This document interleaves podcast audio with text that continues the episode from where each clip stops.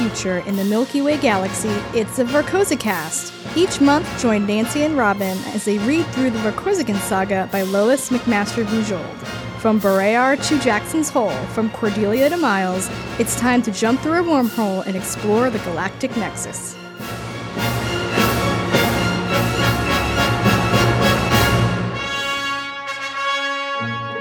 Everyone, welcome to episode 9 of the Vorkosicast. I'm your host, Nancy.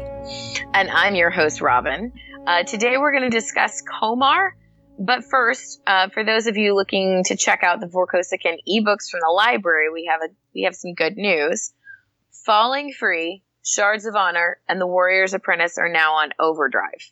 You'll have to request that your library purchase them, but hopefully this will be a way to get you into the series because um, you can get them from the local library. Yeah, I have several friends who I've been trying to get to read this series. And um, one of the things stopping them is because they read mainly in ebook format. And mm-hmm. while these are readily available from the library in print format and I think also an audiobook, I don't think they've been available in ebook. So apparently it's a process with getting the books listed on Overdrive. Um, and I think she had some of her other. I think she had two other books that are non Vorkosigan books that uh, she put up on Overdrive. So, well, um, her non Vorkosigan books are also excellent. So, yes. feel free to read those too. Yeah. But um, I it'll still be hopefully a good way to get people to read the series, and hopefully, you know, one day if we get a Vorkosigan adaptation, we'll get more people to read them, either buying them or you know, uh, checking them out from the library. Whatever, it's fine. Whatever, however you read them. And I mean, I honestly think like so. I read the series first with the um, omnibus versions that mm-hmm. were free that a friend had given to me. Um, and I know like this, it's no longer av- those omnibuses are no longer available. And I, I believe I read somewhere that Bujold didn't want those uh, PDFs out there anymore. But oh. unfortunately, you know, it's it the Once internet. it's on the internet. Yeah. Um, but I have since bought all of the ebooks uh, uh-huh. for uh, for my Kindle because I'm like, well, I know I love this series, so I'm just right. going ahead and buy them all, and they're only like six ninety nine each, which is yeah, they're not really super expensive. Yeah, um, the audiobooks are not cheap. Yeah, but um, I like my I use most most of the time I use my Audible credit for them. Mm, yeah. Um, which is more expensive, but again, for me, it's just an easier way. Yeah. To digest everything. Yeah. Um, I on the same way I read primarily on my Kindle now, and I my Kindle's been acting up, and I haven't gotten a new one yet, so I've been reading mostly on my phone, and it's mm-hmm. just you know I so I read everything from Amazon. So right. Yep. I, I, if people get these books from the library and they really love them, I have no doubt they'll be like, okay, well, I'm gonna buy the books I really love, if not the entire series. So, right. Hopefully, we'll get some new fans, and they'll Yay! make a they'll make a show. um, we can all lobby for a Vorkosigan adaptation. Uh, I know it's all I want. Robin. I know. I really like. trust me, I am talking to. I've talked to everyone I know that has any um, any clue about it. Yep. and I finally got one of them to actually purchase um, Warrior's Apprentice. There you go. So at least, um, you know, the wheels are turning. I always hear like how Netflix and Amazon are both looking for like a really big sci-fi series and like the sci-fi Game of Thrones, and I want yep. I, I want to be like that Will Smith. Will Smith. Who's Will Smith? Will Smith, not Will. I'm like combining Will Smith and Taylor Swift. Will. Oh, that's Smith, an interesting combination, right? The Will Smith meme where he's pointing, where he's uh-huh. like, "That's what I want to do." Like here, the Vorkosigan books. Yep. Sci-fi Game of Thrones right here. So yeah, um we are going to be talking about Komarr today. Now, how do they say it in the in the audiobook? Is it Ko- Which Komarr. Komarr? It- yeah. You say okay, so Komarr with the emphasis on Mar. Because I say Com. Komarr. okay, see, I say Komarr. I guess I have like a long or like an Oh, like the double R Yeah. makes it an R, R. like pirate. R. Yes, yes, Uh, they just say uh, Grover, the nice gentleman, just says Komarr. Komarr. Okay, I Yep. don't. I don't know if I'm going to be able to do that. well, you I say finally- whatever you want. I finally, so, you know, a little peek behind the curtain. I finished Komarr early, and then I was like, okay, well, I have two other books that are coming out in October that I'm going to want to read. So I'll go ahead I'm and ahead and read a read a civil, civil campaign. and I finished it today. before we even recorded Komarr. I have I have been um I often listen to audiobooks to fall asleep. Uh huh. Uh, I set my sleep timer, and it's nice to just sort of drift off to it. Yeah. And I'm re-listening to it to. Oh, uh, that's such good bedtime reading. Listening. It's lovely because it's all happy Yeah. and like Well, mostly. it. Well, you know what I mean. It's Yes. it's a it's a it's a wonderful farce. yes. I well, the point is, is that I finally trained myself to say Verutier instead of Veruder. so, so it can be done. I just have to.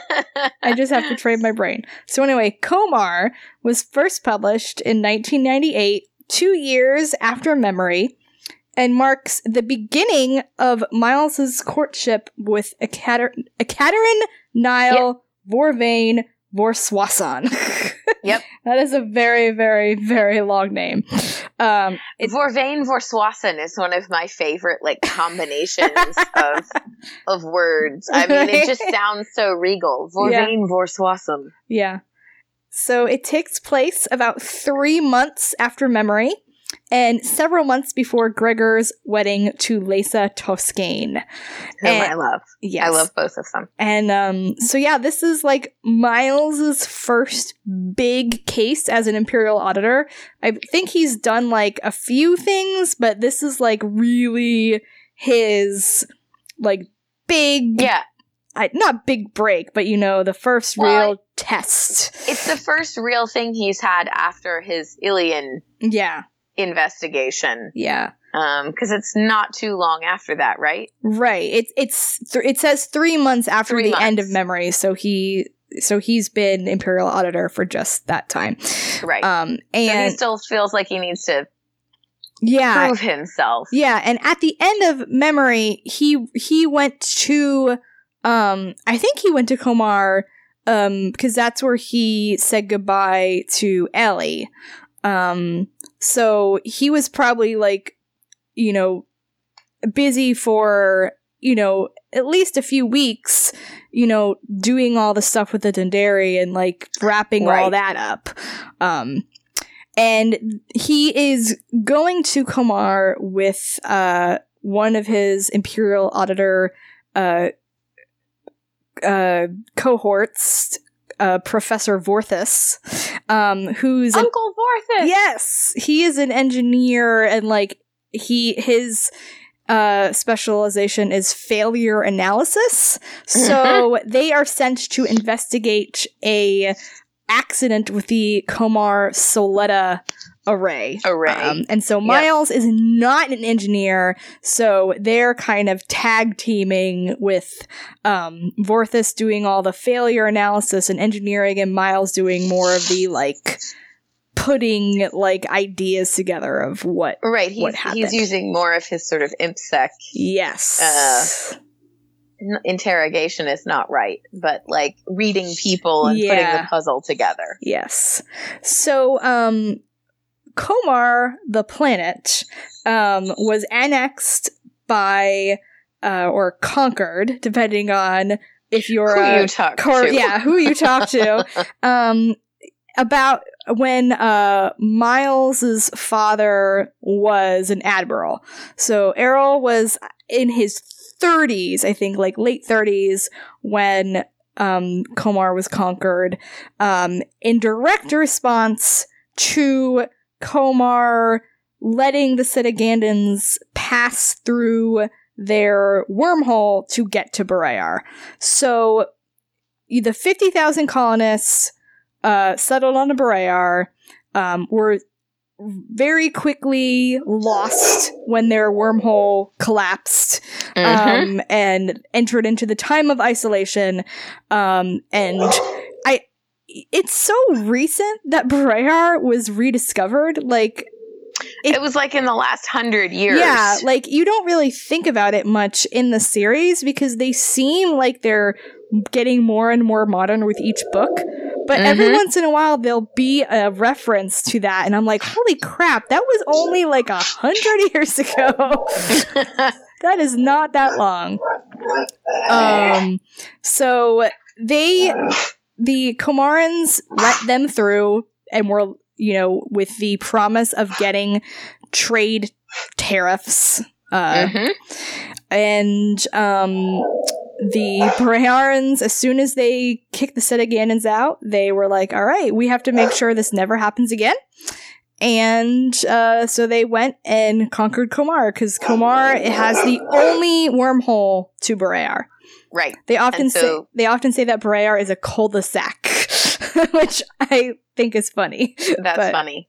Um, so yeah, they um, they there were some explorations that finally rediscovered Barrayar, and then all sort of hell broke loose in that part of the galaxy. Um, so Komarr is an oligarchy.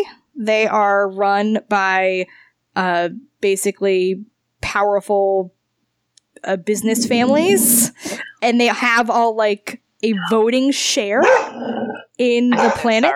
It's okay. Bo is really interested in the history of Komarr. Komarr he is not happy with Komarr being conquered by the No, it's really not.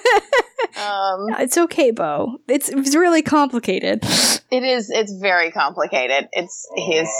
He's upset about dogs across the street. Oh is no! what he's upset Oh about. no! And I can't make them go away, unfortunately. It's too bad we're not talking about Zap the cat. I know. Uh, well, next time, I'm sure. You know, he always makes an appearance because Yeah. he cannot be like he has been quiet all day, except for right now. I know. He's like, I was being really quiet where you were napping, mom, and now I gotta right. And now, I gotta be up dog. and I I have to just talk about everything. So yeah, the history of Komarr is very complicated, and um, there really is sort of no good guy, bad guy when it comes to Barrayar versus Komarr. Um, of course, the Komarrans will believe one thing, the Barrayarans will believe another thing. Um, I really like that it's presented with a lot of nuance. Um, Yeah. Um. And I mean, anytime you colonize a world, there's a lot of problems. Right. for both sides.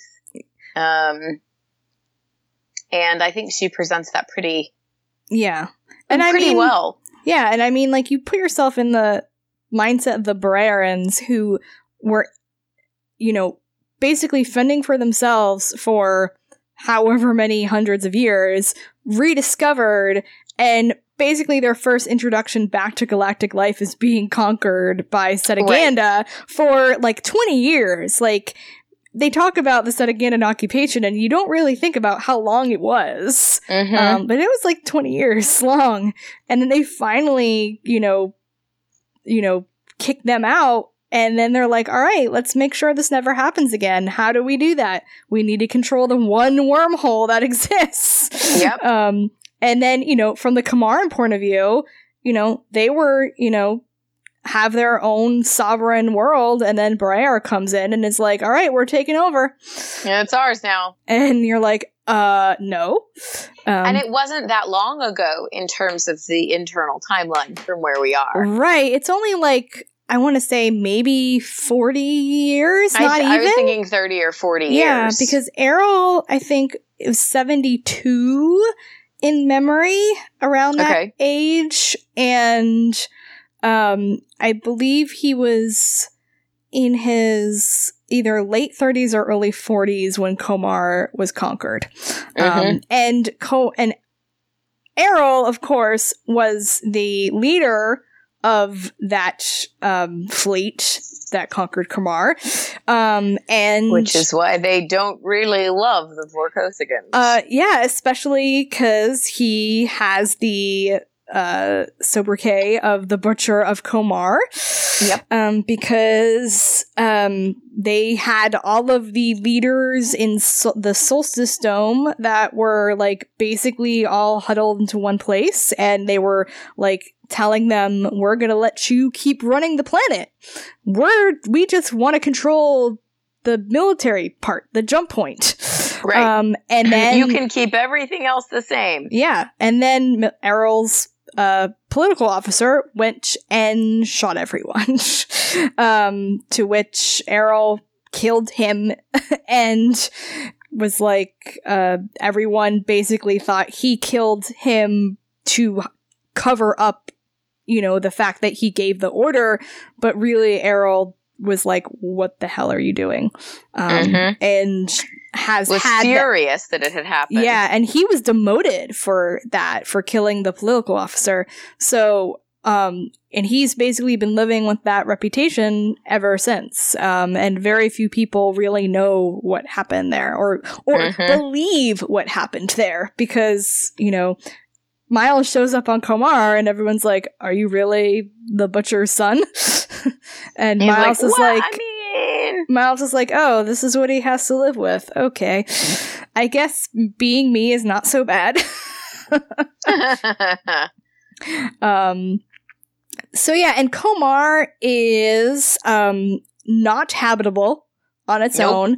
Um, it was settled because there are basically a crap ton of wormholes in Komarran local space. I think there's like six of them. So, uh, of course, it's it's a planet where people want to settle because of that. Uh, it's Mhm. a very rich planet, but um, basically, there's they live under domes, um, and that are all connected by bubble cars. yes, I like the bubble cars, I do too. I love that idea. and I want to see, um, like. Basically, what I, I I can't envision it in my head. I need to see like a drawing of what one should look like. Oh, Uh, a bubble car. Yeah. I'm assuming like, you know, I'm sort of like a public tra- clear tubes, yeah. like habit trails. Ah, yeah.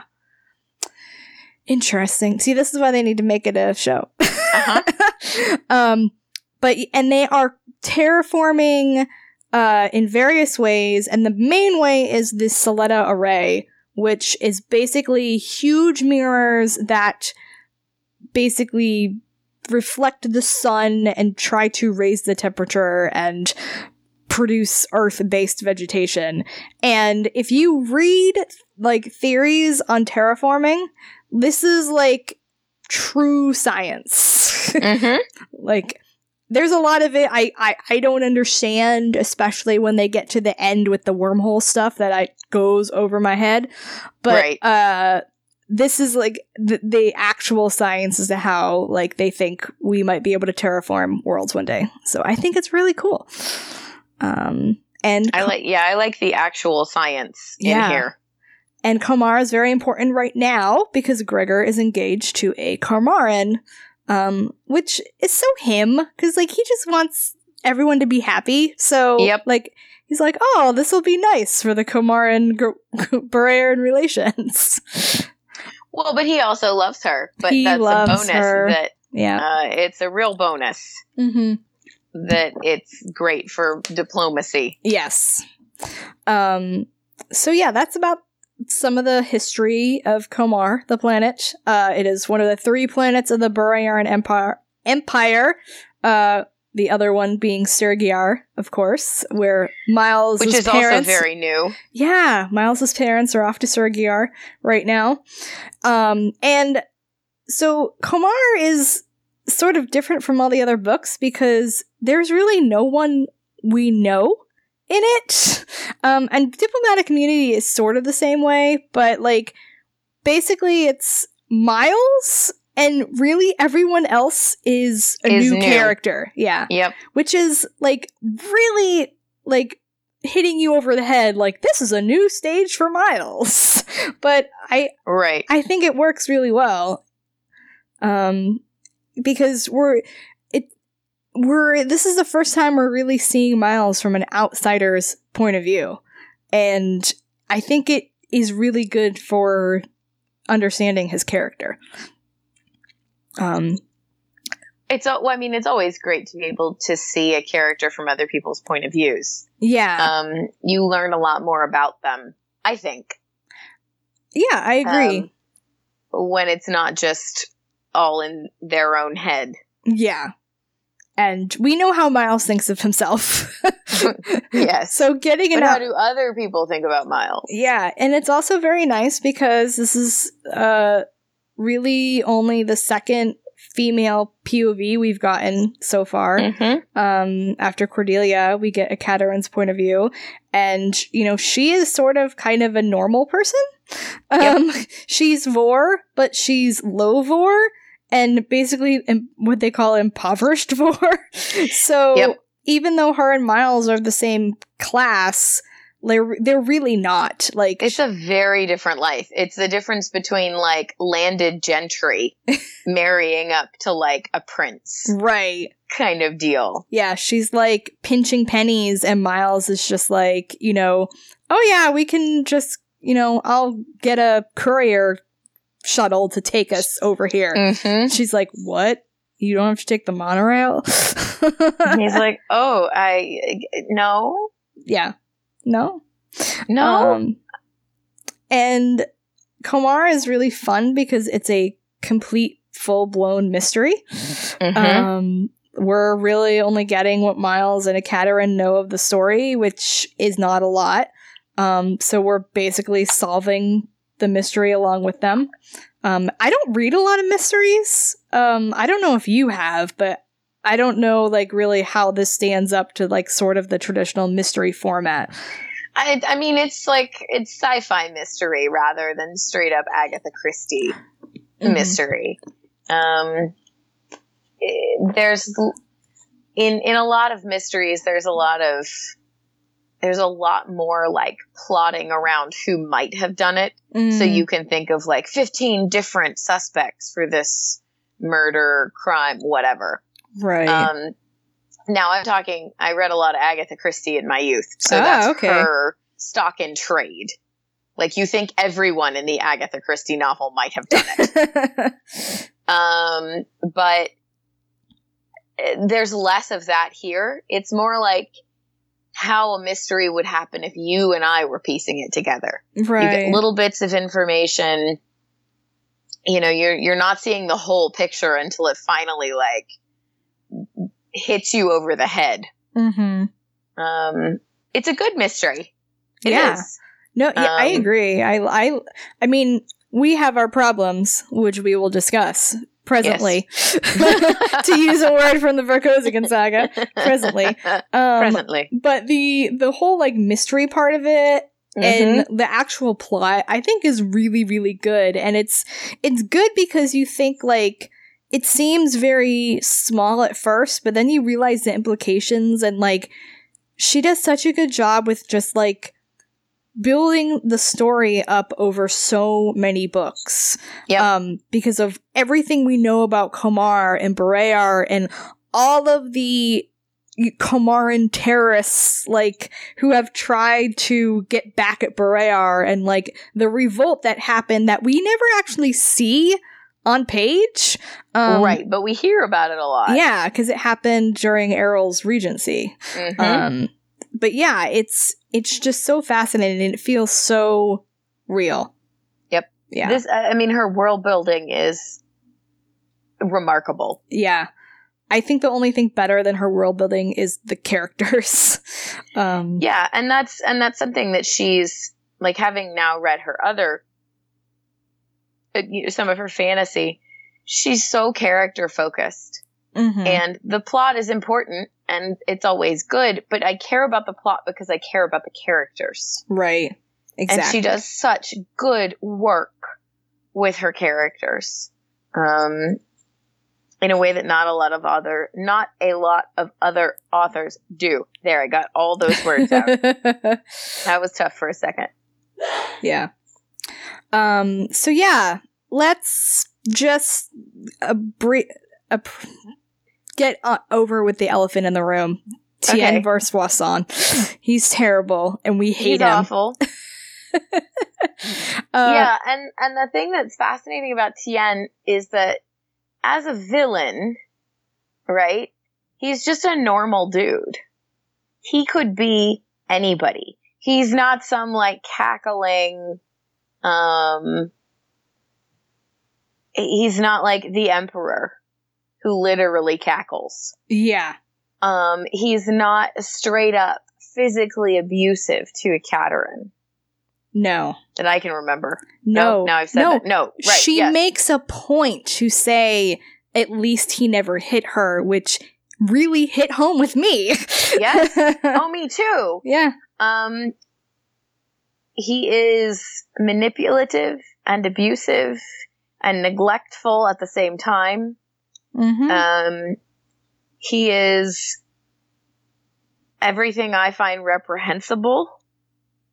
Um, guised in just a normal facade. hmm And honestly, that makes it, I think, harder to deal with him as a villain for me. Right. He's Um, so he's someone you would encounter. He's someone I was in a relationship with. Ex- yes. exactly. uh, I I have lived that life, and this book was really hard. Parts of it were really hard to read. right. Um, Did I warn you about this book? you did, Okay. you did. I did not I- have I- anyone to warn me about this book. Yeah, if you have uh, a, a fair warning from us, Trigger warning. And we're if saying have- that non sarcastically. yes, completely. This is a it. It, it was pretty triggering for me. Mhm. Um, if you have uh, relationship trauma, Yeah. uh, of, of any kind, but probably more intimate relationship. Yeah. because that's what we're it's a husband and wife we're talking about Yeah. um it's parts of it are very difficult to read Yes. The um, the the scene where Ekaterin basically leaves him uh sort of sends me into a mini panic attack. Uh-huh. Um but at the same time it's really it empowering. empowering Yes. yes it's like panicked empowerment yeah, I'm like it's tough to explain It is, and I'm just like, oh, I'm so proud of you, and I know how you feel, and I want to give you a hug. Um, it's the worst feeling in the world, but it'll get better, and especially because like she has a kid, and not Mhm. just a kid, she has a boy, and on Barrayar, she has no right to her child. Nope. She isn't like she would not be her kid, her child's legal guardian. nope if Um. her if her husband died and uh yeah, does. well, you know yes but um his guardianship would go to his closest male relative Yeah, which is Because such bullshit. Barrayar is sexist Yeah, it is. Like I have such romantic feelings about Barrayar, and then I'll come across something like this, and I'm like, Barrayar sucks. God damn it, Barrayar. I hate Get you. it together. Right. So Yeah. like I can't imagine what she had to what she had to do to finally just say I can't do this anymore. And we know what it is. She you know realized that he was not just being manipulative and gaslighting her, but he was a criminal and she couldn't be a part of that anymore. Right, and that's the. uh, it's it's sort of sad because she doesn't do it because he's so awful to her. Right. She does it because of her honor. Right, And her honor is what's keeping her in the relationship. right. Um, because, Because, that's you all know, she has. Yep, because She has nothing not. else. She doesn't earn money. She doesn't have parents. Her parents are deceased. Correct. Uh, her father is alive, but he's Oh. remarried, and um, I she hasn't seen him in a while. I mean, they're not like Oh, right, he lives on the unfriendly, but like yes. right. Um, Um. but she's but yeah, she's so she separated have from a lot her of fr- agency. yeah, she's separated from her friends and her family. They move around so much she can't make friends, which is a red alert. Yep. People, if your partner tries to separate you from your family and friends, alarm bells. yeah, you really should consider. Mm-hmm. Yep. Uh, now, obviously, if he gets a job, like if you have a partner and he or she gets a job elsewhere and wants to take it, that's not a red flag. Right. It's the constant moving and the constant Well, separating. yeah, and then just the whole idea of like, oh, they don't want you to see your family or whatever, which Right. you know. Yep. Um and like so I was I basically it took me a long time to end my relationship Mhm. because we had dogs and I didn't want to separate them. yeah. So like I was like, okay, how would that feel with children? uh, yeah, that's crazy. Like uh, yeah. I mean, we didn't have children or dogs, and it took me years. yeah.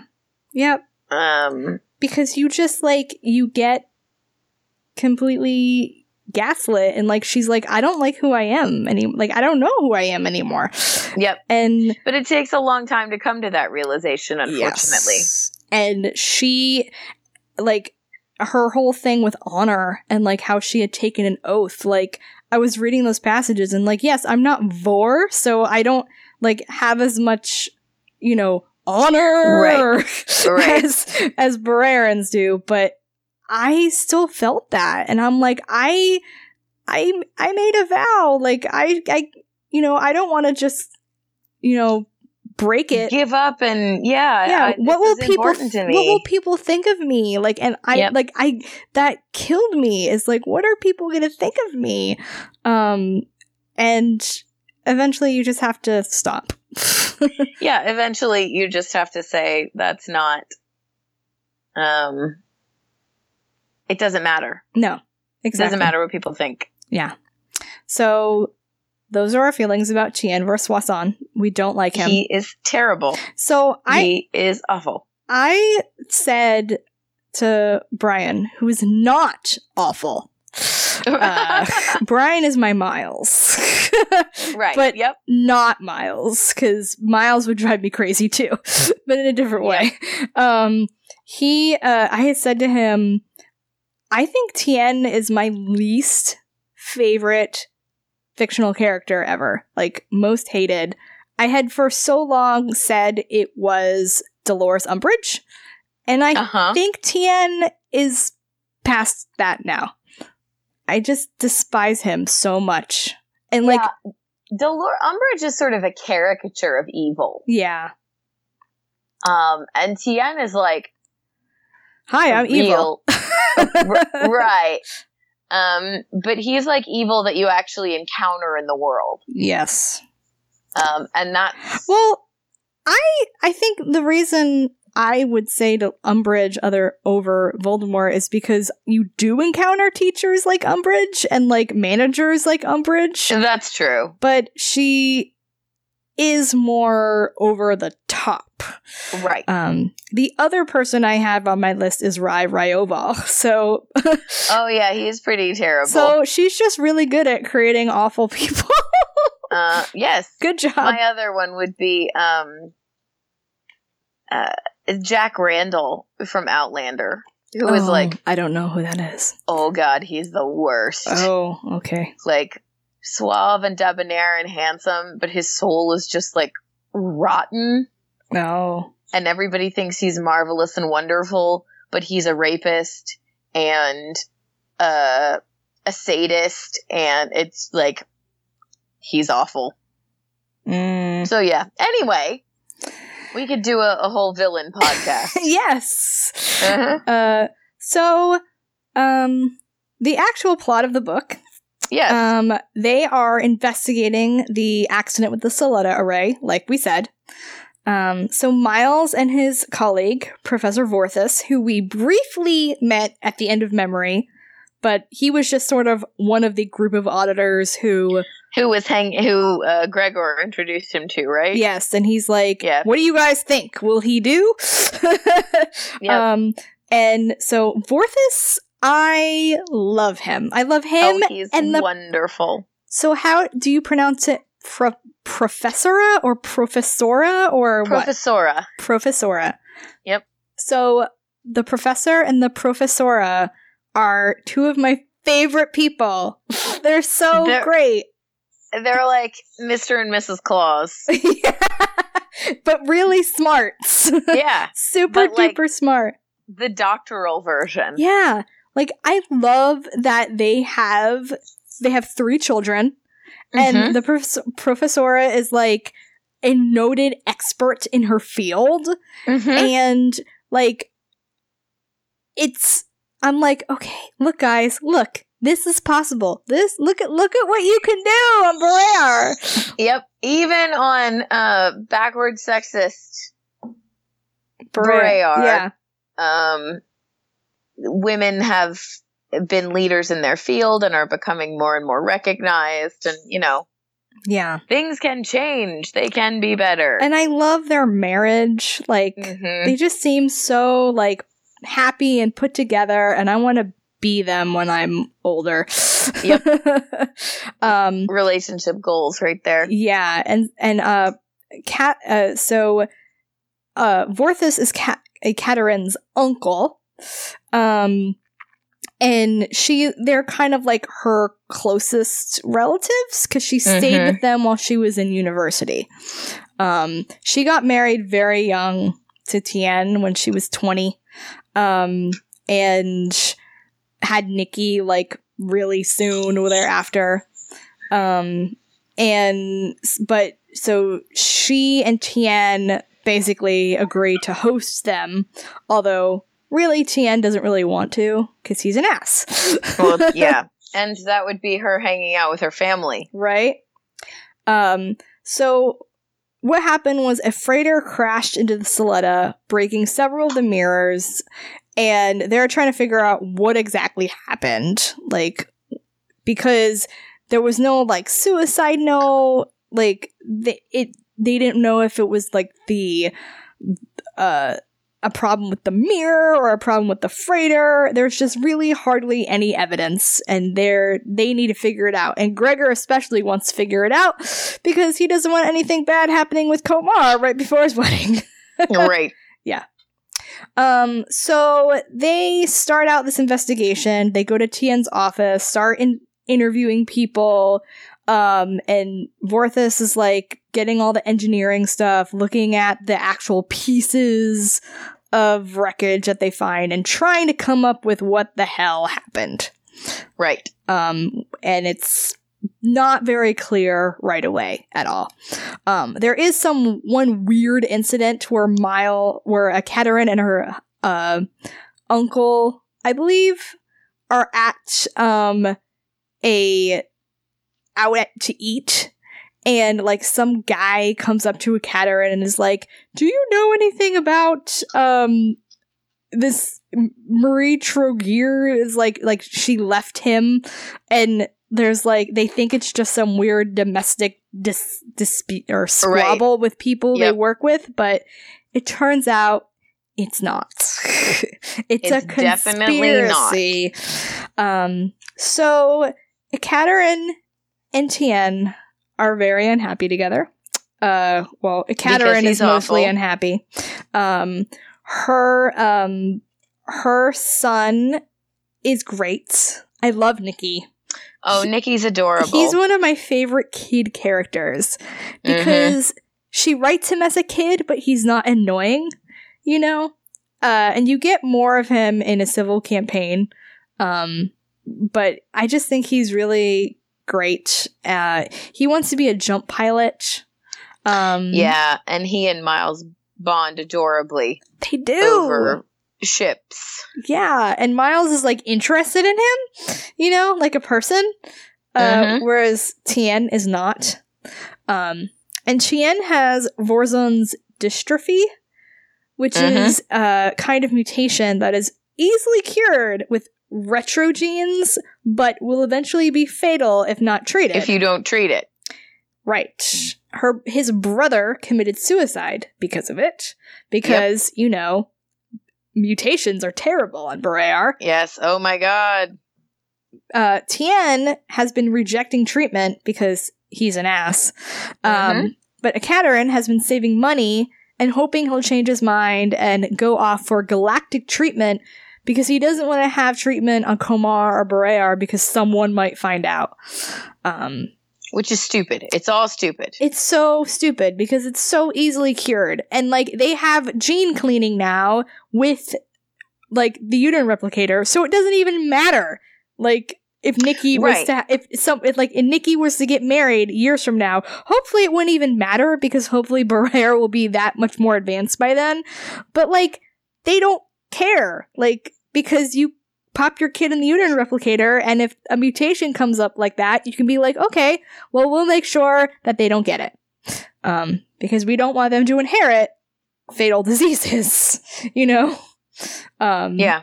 and it's like it's a very slowly developing disease so like you don't really know that you have No, it the um until you do. yeah and even if you do like you can get it treated it's just a lot easier when you're younger Right.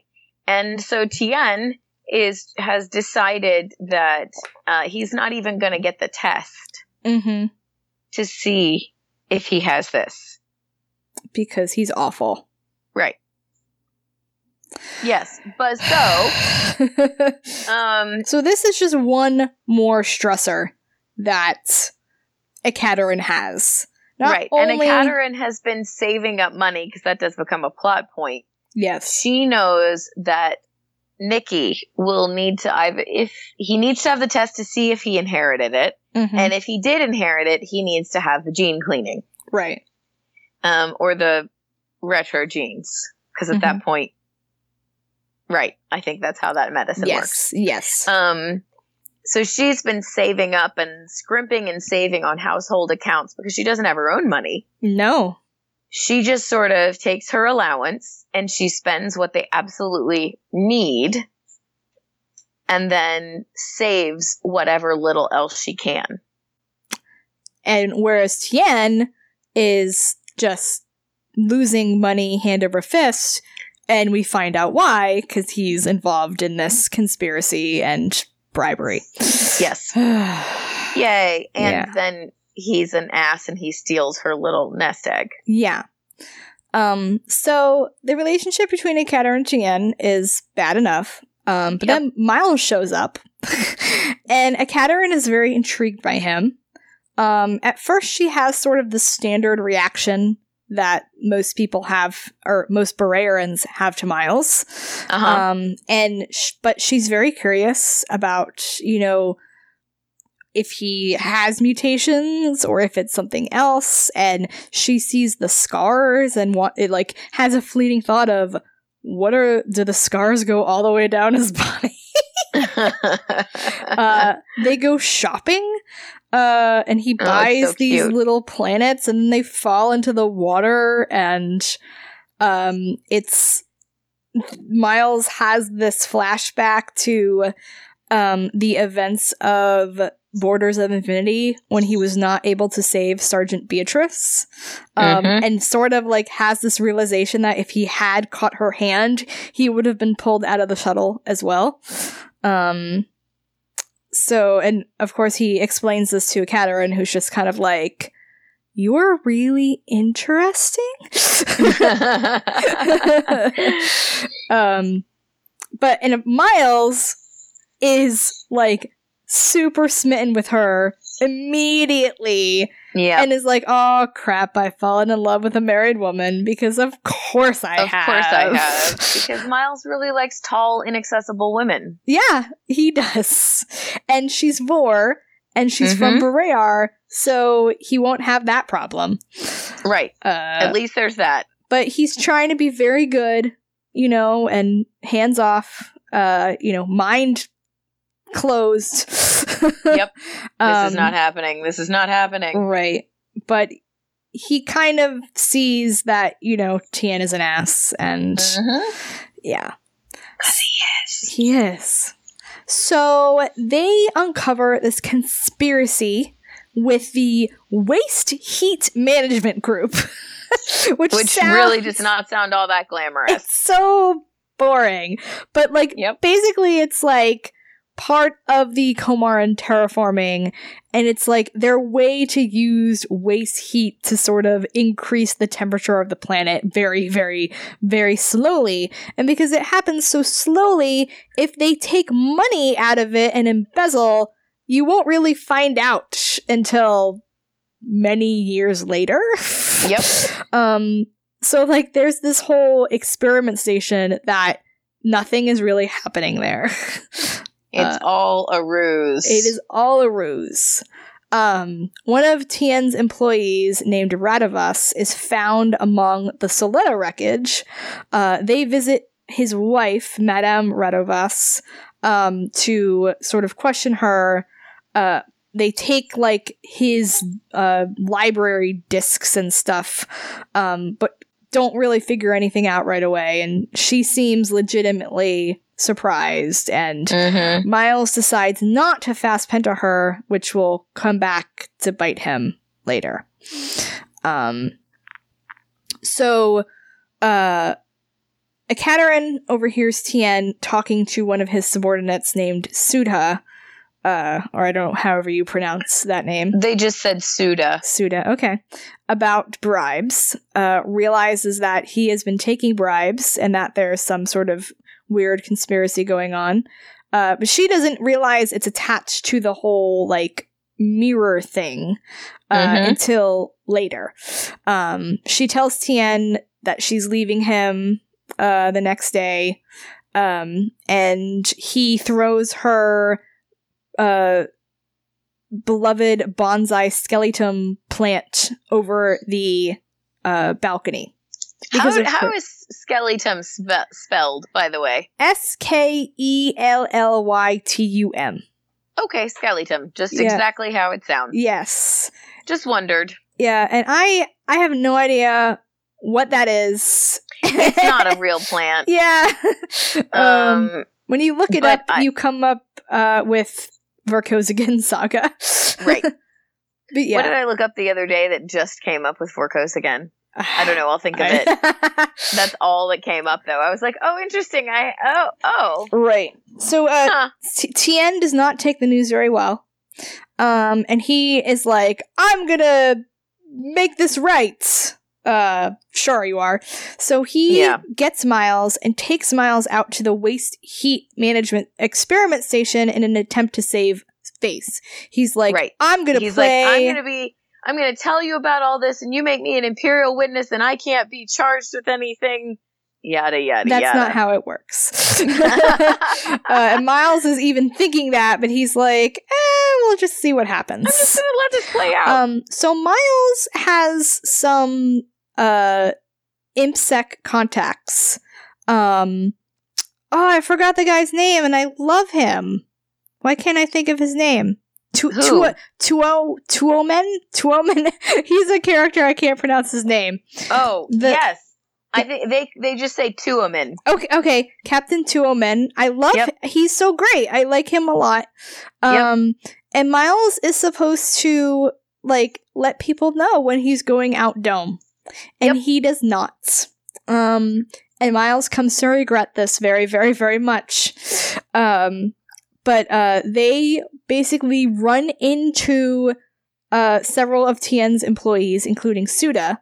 They stun them, tie them to a railing, and leave them out dome with their breast masks, and are basically like, Okay, bye. Peace out. Uh, they tape the evidence of Tien's bribes to his back. And they're like, we're going to call people to come get you. Um, but they're basically wanting uh, to make sure that people know what Tien has done. Right. Um, the problem is that Tien Tien forgot to check his breath mask. And Ekaterin tells him this often.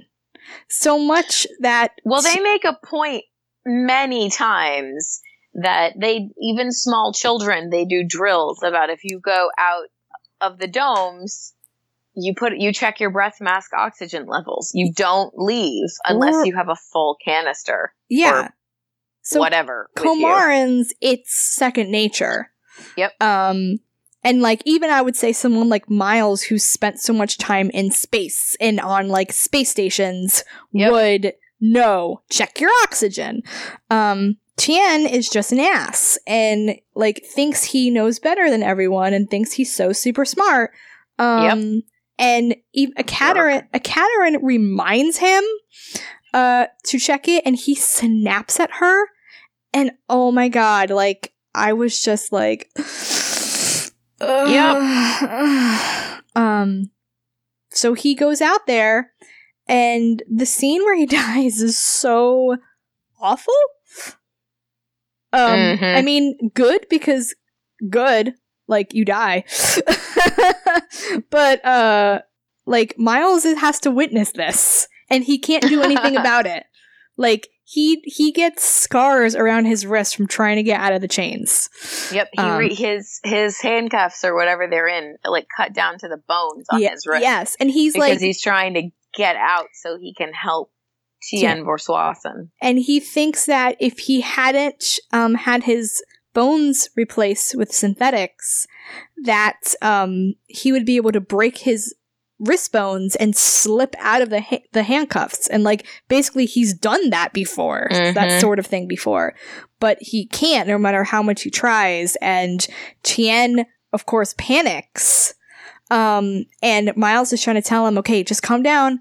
Don't don't If you talk. if you leave right, don't breathe. if you breathe slow, Yeah. you'll have more oxygen. We'll have more time for people to get here.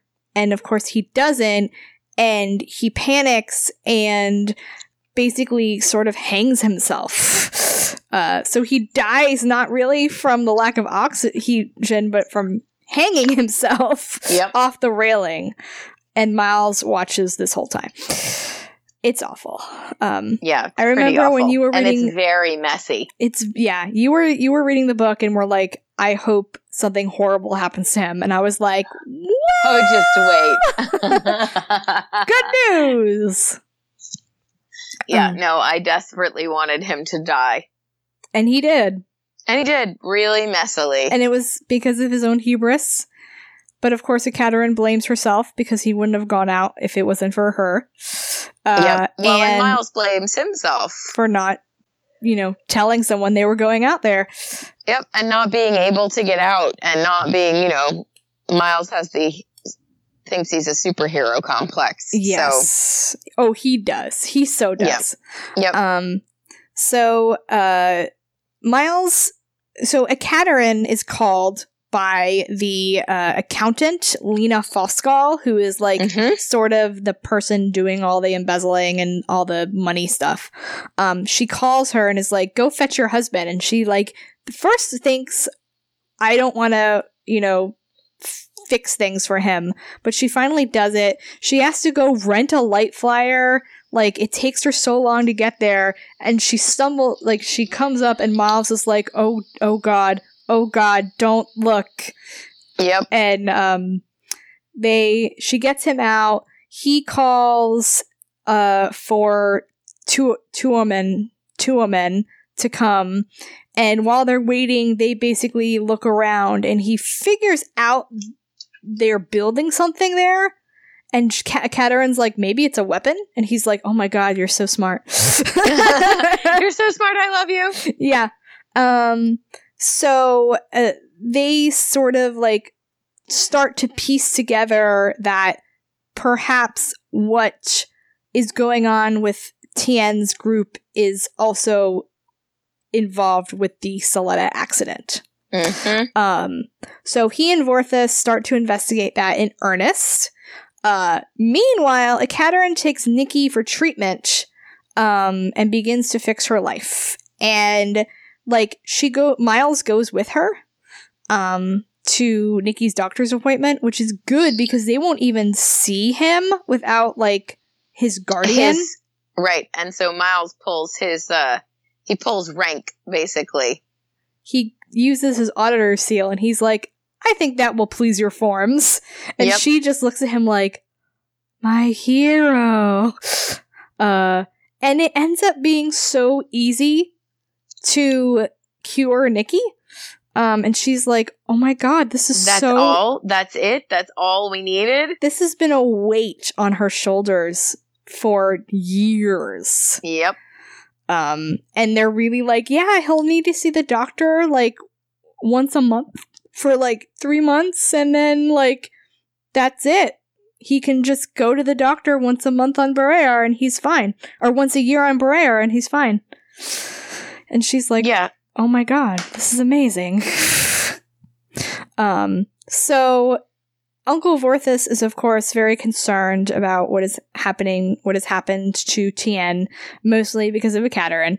Um, so he sends for his wife to come to Barrayar to spend some time with her, because she's her closest female relative, and she knows really no woman on Komarr, so Yep.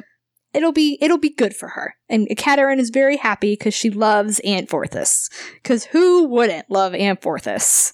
I mean, everyone should love Anne Vorthys, to be honest. Aunt Vorthys is the kind of woman who would bake you cookies and then teach you about history while you're eating the cookies. so she's me in, or I'm her in 20 years yeah. with my poor nieces and nephews. I mean, I think that sounds. Can I be your niece? Yes, you can come be my niece. We'll we'll talk about history and horticulture, and then we'll bake cookies. Nice. Uh, I wanted to note one thing about when the scene where Ekaterin leaves Tien. Um, he asks if there's someone else, Mhm. and she says, "You would, you would, uh, of course, you would prefer that because then it would be that this is not about you." And that was one of those really empowering but really sad moments because it was really empowering because oh my god, a Ekaterin, I wish I had said that. And Uh-huh. then, oh my god, a Ekaterin, I wish I had said that. like, I, like, that was said to me. Like, is there someone else? And I just had to be like, no. And I'm like, yep. oh, why couldn't I have thought that? Well, because I'm not relationships are harder in real life I'm than they in the are on the page. Yeah, but yeah, that was one of those moments like, oh my god, what the hell? Uh, Katerin, you are me. Yep. Um, yeah, I think Ekaterin is probably one of the fictional characters I relate to the most. I mean, there's Mhm. fictional characters I want to be like, and then there's Ekaterin who's sort of like me, but I don't like plants as much. Oh, I do. but like personality wise, I Mhm. relate to her very, very much. Personality wise, I probably relate more to Cordelia Mm, yeah. in the saga. Um, I love Ekaterin and I love her love of plants and I identify with her a lot. Um, but I tend to be much more of a, um, a Cordelia about things. Uh, and see, I am very sort of passive. Uh, oh, yeah. No, that's not. that is me. I Uh, don't want to fight about things, but I'm definitely like, nope, this is what we're doing and this is how we're doing it. Yep, that is Cordelia. Yep. um, there's also the scene where Miles asks Ekaterin, like, how did she, how does she underact, underreact to everything? Or where Uh-huh. did you learn to underreact? She's like, do I? And he's like, you were very hard to read. Um, yep. and she tells this really sad story about how her brother used to tease her and her mother was like he's just doing this to get a rise out of you if you don't react he'll stop and so her lesson was basically don't react to anything ever and i'm and like just be placid. and i'm like oh my god it's every single woman in america nay the world Yep. when you're like, oh, he's just trying to bother you, just ignore him. And that's why I hate the whole advice of don't feed the trolls because it's like, uh, no, because I get upset and I'm allowed to be upset and I don't You want are allowed to be upset and you are allowed to confront assholes Yeah, about asshole behavior. yeah. Because my thinking is, as an adult now, because I was told the same thing, just don't react when people tease you. They're just doing it to get a rise. You know, all that. Um, as an adult, I feel like if you don't call people on their shitty behavior, they're just going to keep behaving that way because there are no consequences for it. Exactly. So letting them just tease you or walk all over you only encourages them to do it more because they they're never held accountable for it. Mm-hmm. Yeah. But then that's a rant about a larger um it is really I, it, the, that whole conversation just struck me so hard and made me go like catch my breath and i'm like Mhm. And i had to tweet about it i'm like this is why i hate don't feed the trolls as any sort of advice or just any sort of advice like don't react because this is then and you're saying just don't react to anything and that's a horrible horrible way to live Yep. And it doesn't help us progress as a society. No.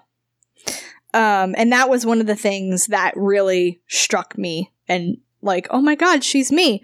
Because like I, I get very excited about things, Mhm. but like when bad things happen, like I I try not to react. Like I try to be very calm about things.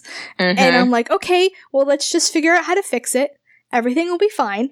Um which, you know, sometimes is good because you need to have a little calm when other people are panicking. Yes, and I think in certain situations you can be like, okay, let's take a breath, Yeah. let's work this through, and we'll do it.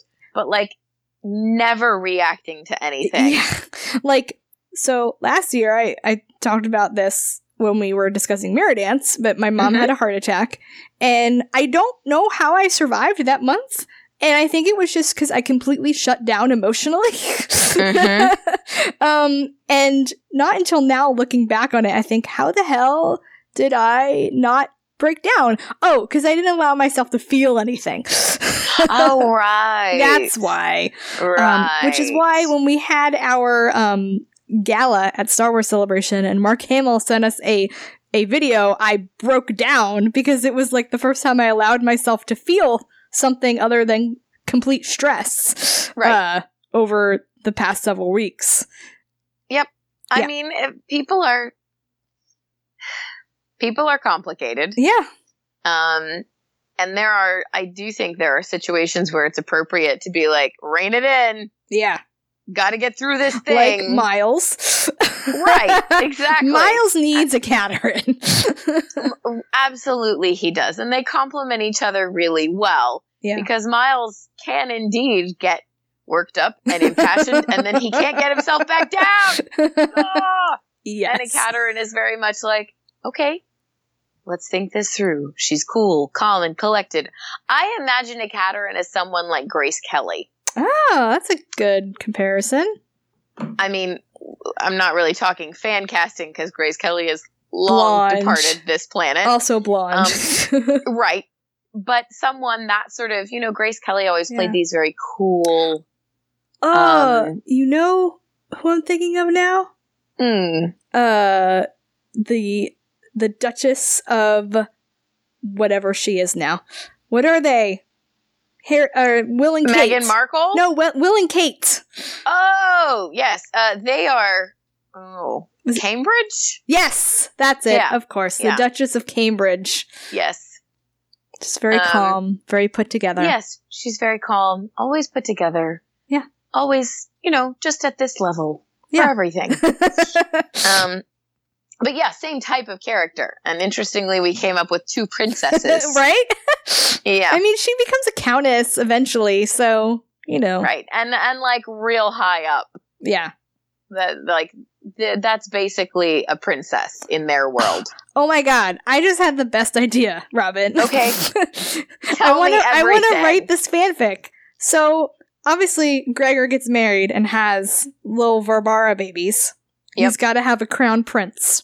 Yep. So, what if Crown Prince Vorbarra grows up to marry Miles's daughter and she and she becomes a princess? oh my god. Right? Uh, I'm I'm I love that, but they're not too closely related, are they? Um, no, I don't think I don't think the Vorkosigans are blood related to the Vorbarras.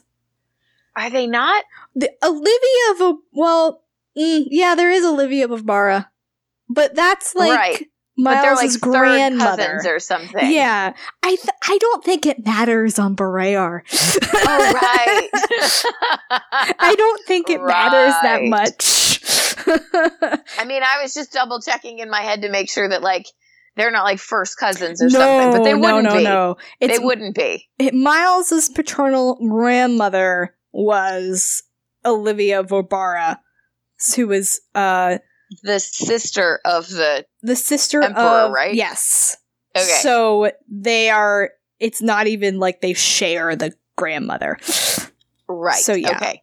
That Someone do that- better. So someone do that- about it. Yeah, someone do that family tree. yes, if someone has this family tree, please let us know. I looked for them.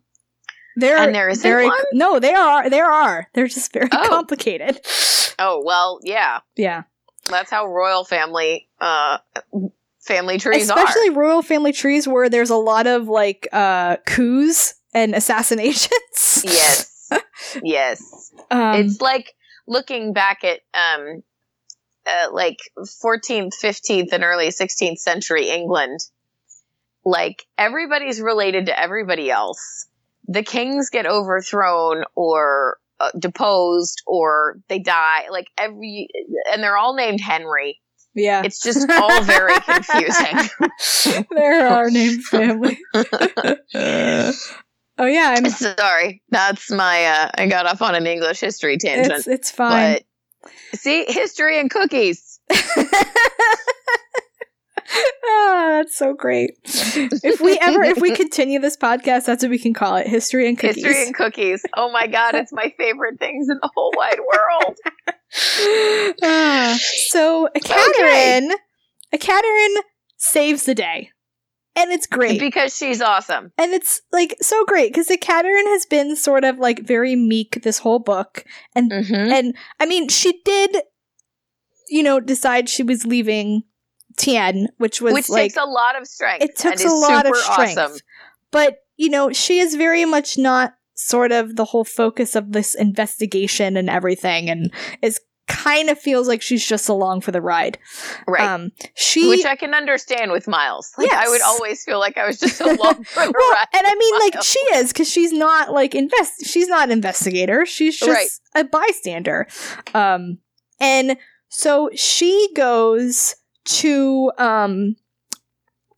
So she goes to fetch Aunt Vorthys from the jump point station because Mhm. Aunt Vorthys gets jump lag, uh, know, very badly so sick. and and she has a bad heart anyway. She's waiting for a transplant. Um, Right. because- but she's growing her own transplant. Yeah, So, so she's not like on a waiting list. Yeah, and it, it's going to take a while, but you, she's like she's sort of in the early stages of heart disease, so it's not Mhm. like super pressing. But she can't, you know, like go run a marathon, go run a race. Right. And it makes her tired and then the jump lag. And, And there's so five she just Wormhole jumps between Komarr and Barrayar. That's a lot. which is a lot.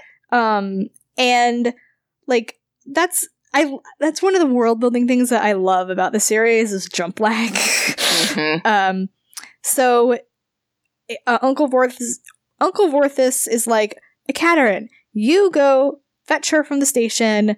Uh you got you can stay overnight so she, you know, gets her bearings back and you know, spend some time together just girls. And Right. Have a girls' night. and Ekaterin is very looking forward to this because uh, she wants her, her, you know, aunt that she loves very much, and Yep. Um, feels bad about being without Nikki, but you know, mom's got to do what mom's got to do. she needs some time. yes. So Miles and Vorthys are down.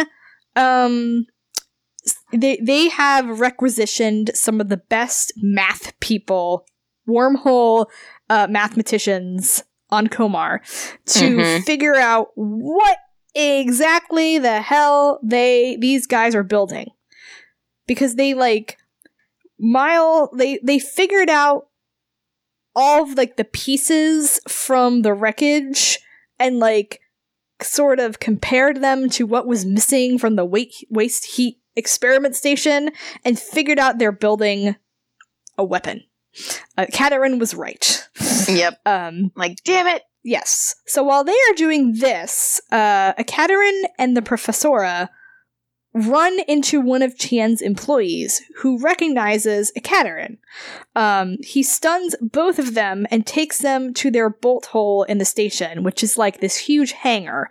Um, and they're disguised as some sort of like, uh, shipping company or something Mm-hmm. um, they tell Ekaterin that they're building a wormhole collapsing device to cut off Barrayar forever and save Komarr from the oppressors. Um, which is not great, Bob. uh, right. Because they are, I mean, they would basically be plunging uh, Barrayar back into another time of isolation uh, which is very distressing. And they're Which like, no one wants. no, and they're like, well, be glad you're on the right side of the wormhole right now. Uh, and they're like, okay, but you realize Aral Vorkosigan is still on the other side of the wormhole and Right. can come and get you. We he can come get us And they're like- time. They're like, well, the original plan was to do it during the wedding. And they're like, when all of the other people were going to be on the planet. Um, but they just don't care. They don't Nope. care. Um, so, uh, Ak- Ekaterin and the Professora, uh, manage to, es- uh, Ekaterin manages to escape, destroy the device, which is amazing. She basically locks herself into the control room and like, s- like, lowers and, uh, raises the device a bunch of times to destroy it. And then call for help on the station. It's great. I love it so much. yeah, she just she just keeps like banging it into the. She gets the controls and starts like banging it into the ceiling, the walls. and she's like laughing maniacally as this happens. um so my uh Miles decides that um he is going to fast penta one of the five space math experts um because he senses that she is hiding something and he's like I didn't fast penta Madame Radovas which might have we might have figured out what was going on much earlier. So so much faster. yeah, so he uh does an unwilling fast penta in- interrogation, uh, which is one of those really ethically uh unsound decisions Miles makes. Mm-hmm. Um, but the expert Dr. Rivas ends up uh admitting that they are building that this they're they're trying to collapse the wormhole basically. But the math is not sound and will cause this big backup and destroy whatever it's aimed at or wherever it's coming from basically. Um, and that's what happened with the Soletta array. Right, Um, which is why it killed those people. Yeah. So they figure out that they're on the station, um, and they're gonna use it there. It's gonna create this buildup of energy and basically destroy the station and everyone on board. Yep. And uh oh, who's on board right now? Ekaterin and the Professora. um, so he basically calls for a courier, a fast courier, the fastest of fast couriers, and leaves a message for Ekaterin and it's like, stay where you are. Of course, it's too late for that.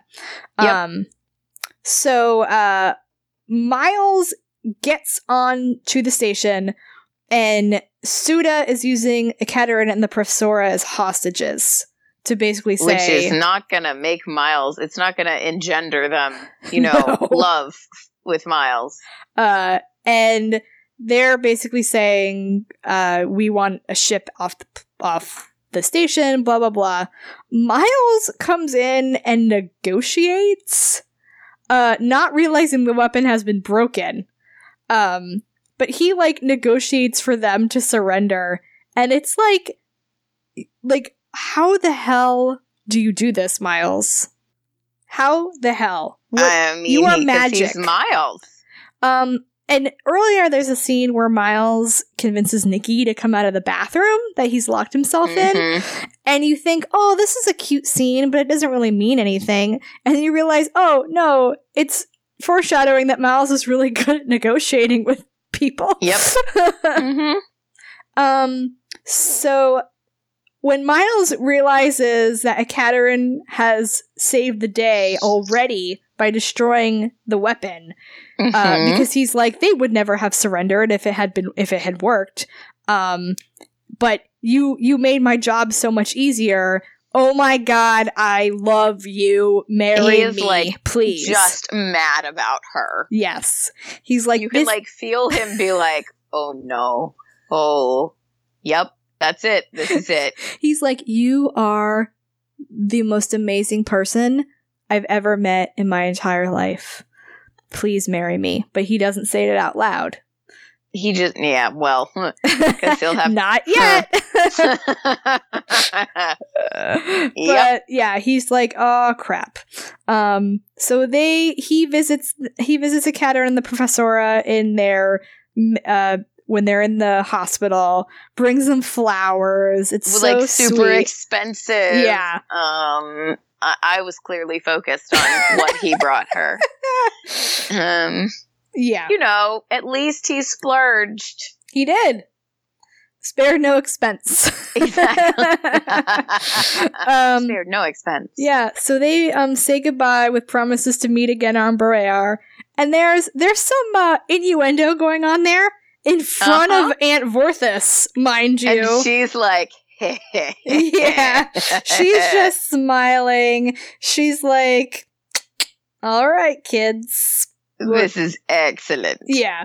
You can like feel her plotting Yeah. in her head across Um, the room. Yeah, so the lot the so Miles goes and tells her all of the women he's been with. which, Which I was like, Miles, shut up. Miles, shut up. Yeah, but of course he's like, "Well, you promised never to lie to me, so or I promise never to lie to you, so um, sure, Yeah, yeah." there's a difference between lying. And um, then he says, "Uh, uh, wait, what she says? She says." Lord, after all of this, he, you know, says all of the women that he's either been with or had crushes on or whatever. Uh huh. She goes, Lord Vorkosigan, can I take a number and get in line? and he goes, the next number is up. Or the next number up is one. and then she's like, it was her turn to be taken aback. Her eyes fell, scorched by the blaze in his. He had lured her into levity. His fault for being so luring. She stared wildly around the room, groping for some suitably neutral remark with which to retrieve her reserve. It was the space station. There was no weather. My, the vacuum is hard out today. oh my god. Um so and then um I like this part when he leaves the room. He backed out with a flourishing, self-conscious bow, a courtly effect slightly spoiled by his caroming off the door jam. I love that image. I know. A nice Oh. And then there's my favorite part. A nice young man, observed Aunt Vorthys, into a room seemingly suddenly much emptier. A pity he's so short. He's not so short, said Ekaterin defensively. He's just concentrated. And I would like I would like that to be my motto.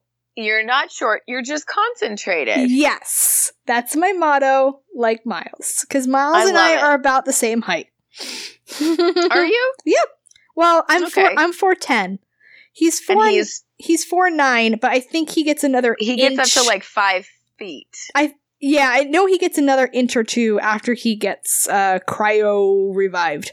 Right. Yeah. So he's at four ten, five feet. Yes. Yeah. But he likes And tall women, He does like tall women. mountain climbing.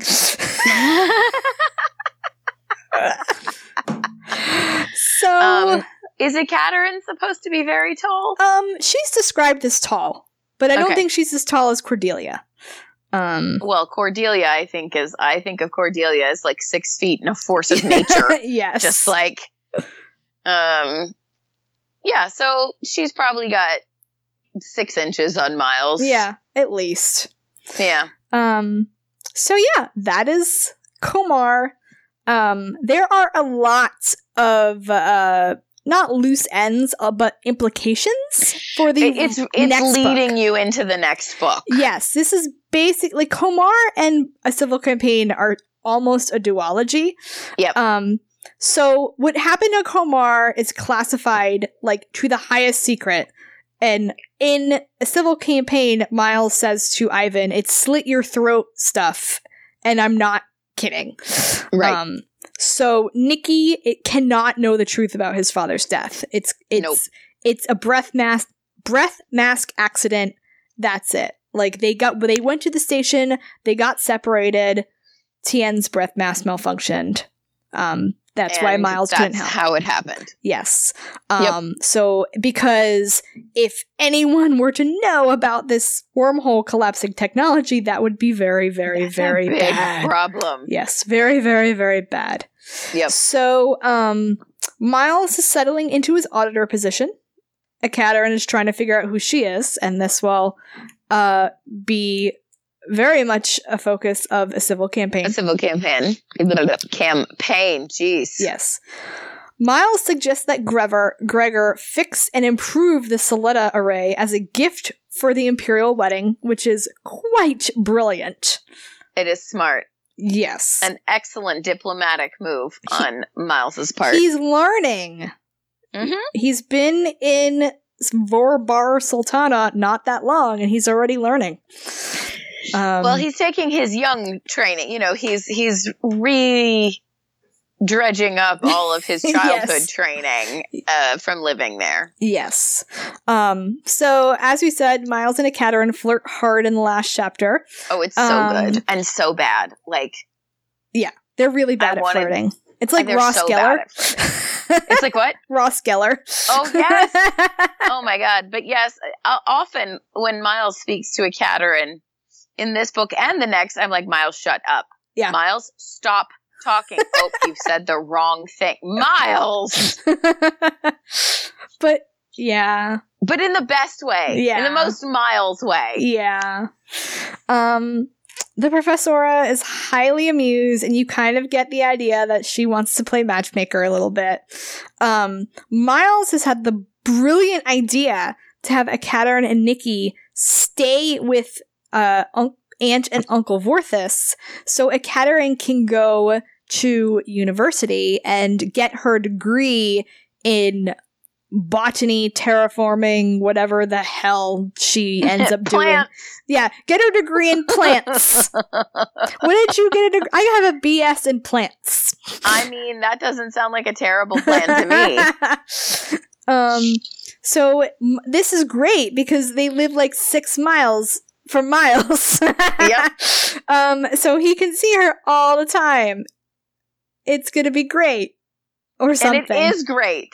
It is because It's so great. we are finally gonna re- read a civil campaign next month. Campaign, And when! I mean read, I said I've already read it, but uh, Uh, right, we're gonna I've talk already about it. read it now twice. So um, but yeah, we are going to do two episodes for Civil Campaign, uh, both in October. So we're not gonna like skip over two months. But um, you saw how long or heard how long we talked about memory. so so a Civil Campaign, we could probably talk about four hours at least about that book. and possibly also days. yes. Um. I mean, can you really imagine Nancy and I are going to get to see each other in person in person again next week, which is going to be fun. Yeah. Um, Uh, can you really imagine that we won't talk about it then? We should just bring a little like pocket recorder and and release it as like a bonus bonus content. And then we'll be with our respective partners, and they'll be like, "Oh my god, not again! yeah, I think the Vorkosigans again, ladies!" I think Brian like already feels that way about me a lot. Oh, well, I, I know Charles does too. Like again, I keep guys. I got him to read the first book, but he never continued. maybe one Um, Yeah. I haven't been able to convince Charles to read them either, which is a Mm, bummer I know because he loves sci-fi, and I'm like, "D- love the thing I love. I know. It's so good. Oh well.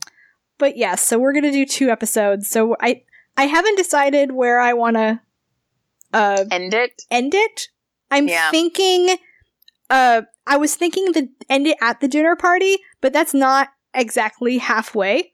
So we will Mm. we we that we can talk about this. Yes, we can talk In about person. I see you. um so yeah, I really like Komarr. It's not my favorite book. Um it does for me it gets bogged down a lot with like math. And I just yeah, there's I a don't lot do of math, math. and I'm like, uh huh, five space math. That's nice. Right. Um Yep. it's written very well and it adds a lot to the world. Um and I really like that it's sort of based in s- not reality, but that there's rules for this universe. Yep. Um because And they they stick to them. yeah, because as a as a Star Wars fan, which I love Star Wars, don't get me wrong, but Star Wars doesn't really abide by rules. Nope. Um, it used to. Um, uh, in the old expanded universe, which I sort of grew up with, there were rules as far as like how hyperspace worked and like the travel times were were Mhm. long, and you couldn't uh have hollow messages through hyperspace, you know, um, and or use the holocom, but that's sort of all sort of been gone by the wayside. yeah. Um, the travel is at the speed of plot. Um, so I really appreciate that they really stick to the rules of this universe because I think it makes for a very interesting story because also believable. yeah. And she takes the rules of the universe and turns them into plot points. You know, like this Soletta array, you know, like because Komarr has to be terraformed. It's like, okay, well, let's have an accident with that. And then, Mm-hmm. you know, or like all of the social implications that come from like the uterine replicator and like Mm-hmm. all these other inventions and stuff. Um, and you know, just the fact that like the Quaddies exist because they wanted people who could build things in uh, zero In G. zero G. And Yep. then the and then artificial gravity was invented. So then what happens? Um, so yeah, I I I appreciate that. I think it's, but it's also you know this series is seventeen books long, so you know it's super rich. Yes, it really is. Yeah. Um, and she's done an excellent job of tying all that together yeah. to make it a. I mean, that's a lot of books. Mm-hmm. It's a long time span too, like late 80s, 89, 88. was when- 86 was the first book. Okay. So it's Um, 20 it's 32 years old now. It's as old as my sister. It's older than my husband.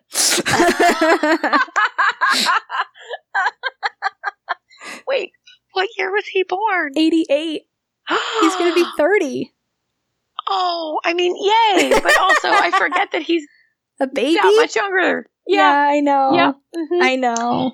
I mean, because you and I are the same age. I mean, it's not as bad as say Dono and Olivia, but Oh no, that's a that's a big age gap, It's and I'm not always as- kind of like, it's not as big as Aral and Cordelia. I, I think guess that's true. I think it's 10 they're they're I think they're 10 years apart. I mean, my parents are six years, so okay. you know, But Cordelia is the younger one. But in Betan, she's no, she's still younger because they're yeah, yeah, she's still yeah, because they live forever. whatever. um. Anyway, so she's done an excellent job of creating that world across decades and almost twenty books. Right. and keeping those rules consistent and keeping the world building consistent. And that is just quite a feat. Most authors do not ever get that far. Yeah, and the books change so like Mm-hmm. it's they're not all like okay, it's Miles on missions with a Dendarii. Like they're they Right. don't have a standard plot. There Nope. there's different styles, there's different like, you know, this is more of a mystery. The Warrior's Apprentice is like an adventure. Shards of Honor is a romance. Barrayar is very political. And then you get into like a civil campaign in Captain Vorpatril's alliance, and one is like a French farce Mm-hmm. in um and a civil campaign is like a straight up Romantic Romance. comedy. right. It's a romantic comedy. Yeah. I mean, Um, and and especially the books like a civil campaign and Barrayar that all take place on the one planet. Mhm. It's like it's almost not like you're reading sci-fi. It's almost like you're reading a historical novel. right. And I think that makes it a lot more accessible to a lot of people. Right. And it would Um, make it a lot cheaper to make it as and a that's show. what that's what I keep telling people in production. There's Like, not it a lot of space you battles. know, there's not a lot of there. There are very few space battles. You can shoot it on set. yeah. You not a huge CGI budget, And yeah, you because and because of the POVs, like you're really only sticking with Miles, who's not like out in space while these things happen. He's usually like on the bridge, Right. you know, well, right. That's or why in combat armor. And you your know, costuming budget is probably big. yes, It's fairly large. um, but Yes. the but the effects budget is not that huge. Um, you know, you can you, you can even shoot. Like I was thinking of, I have a bunch of friends that work in film, and even more that have moved now to Atlanta. And we were talking about locations for things because they shoot so much here. yeah, Um, we have a huge thriving film industry. Um, and they're like, I was thinking about numbers for this, and they could shoot it almost all domestically. They'd have to maybe do some exteriors in Europe. yeah, Um, but for the most part, it can be shot domestically on set. Doesn't have to be on location. Like it's a relatively inexpensive way to make a sci-fi thing. yeah.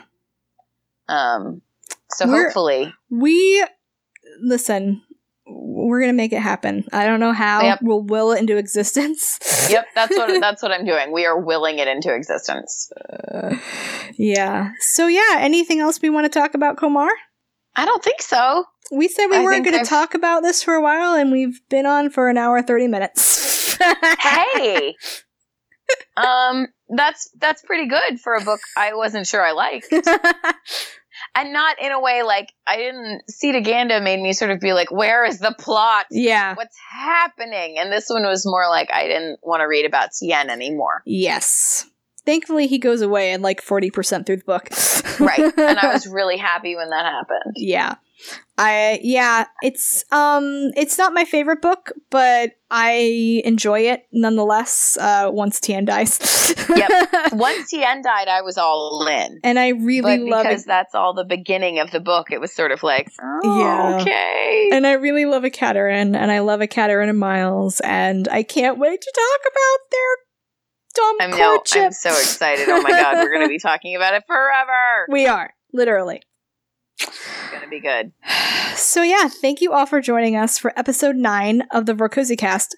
Join us next month when Miles returns to Barrayar for Gregor's wedding and attempts to court Ekaterin without her knowledge. As expected, it does not go well. Nope, does not. Bye! Bye. The Vorkozy cast is a Tosche Station podcast brought to you by you, our Patreon subscribers. Visit patreon.com slash Tosche Station for more details. And we thank you all for supporting the show. Follow us on Twitter with the handles at Nancy Pants, at R underscore A underscore Smith, and at Tosche underscore Station. Subscribe to the show on iTunes via the Tosche Station Master Feed or the Tosche Station Book Club feed. And don't forget to leave us a review. Forward momentum!